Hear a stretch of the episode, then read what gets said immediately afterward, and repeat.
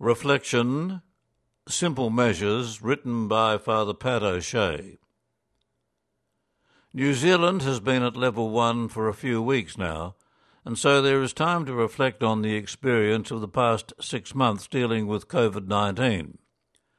News of an outbreak of a new virus in Wuhan, China, first came to our attention in January, and my initial reaction was one of fear we discovered quickly that it was highly contagious. We witnessed day by day the rise in the number of cases and deaths as it spread rapidly around the world and eventually reached us here in February. We had no cure, vaccine, or any known immunity, and best prediction said that it would take at least a year for a vaccine to be developed. There were difficulties getting good protective equipment for frontline people and finding good tests for the presence of the virus. There were fears that the health systems in many countries would be unable to cope. I was monitoring the situation in Ireland, my home country, where the Prime Minister suggested at an early stage that as many as 85,000 people might die there.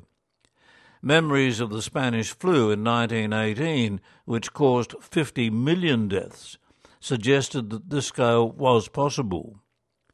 Being over 70 and with a long term respiratory condition, I can recall one evening thinking that if I caught this disease, it would probably kill me. And there were many good reasons for fear as we faced a deadly disease seemingly without any defences against it.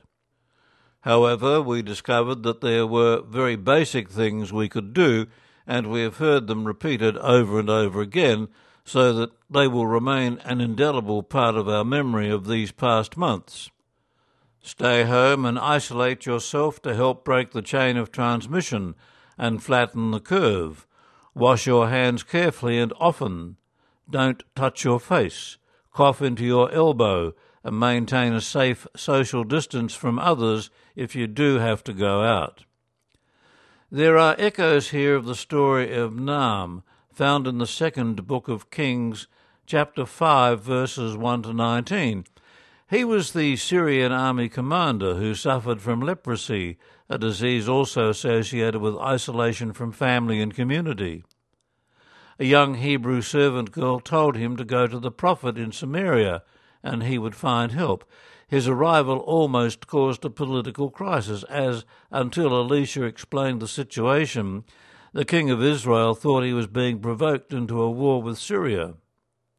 When Naaman did go to Elisha, the prophet didn't come out to meet him, but sent a message Go to the river Jordan and wash seven times.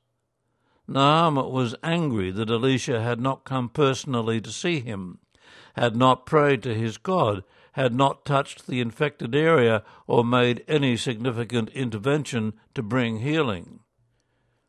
If he did have to wash, were not the rivers of Damascus just as good? His servant said to him, If the prophet had asked you to do something difficult, would you not have done it? How easy it is to take a bath, as the prophet has ordered you to do. He followed this instruction and was healed. The good news is that these simple measures worked. As of July 7, 2020, New Zealand has had 1,536 cases and 22 deaths. In Ireland, there have been 25,531 cases and 1,741 deaths. And while behind these figures there are many tragic stories, they are far less than the numbers initially feared. Other countries have not yet reached their peak, and the number of cases and deaths worldwide continue to rise, now over 10 million with more than 500,000 deaths.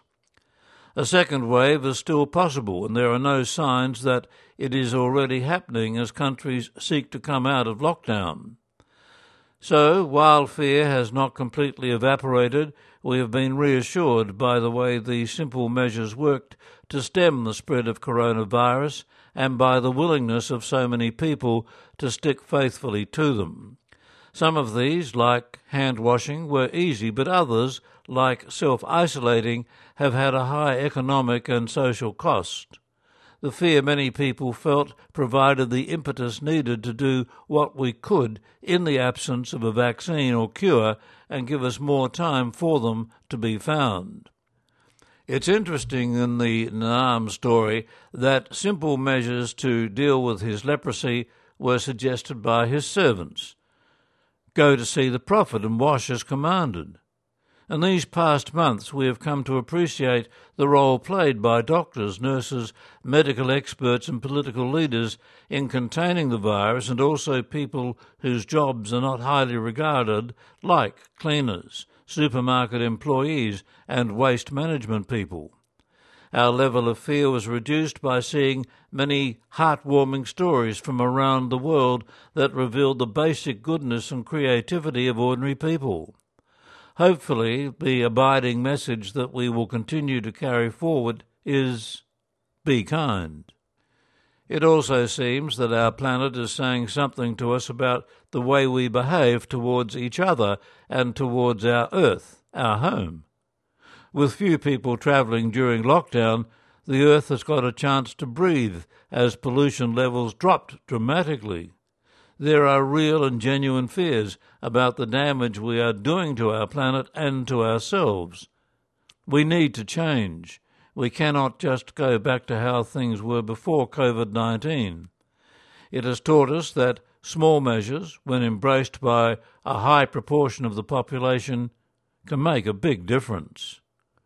Reflection was written by Father Patrick O'Shea, who resides at St Columban's Lower Hutt in New Zealand.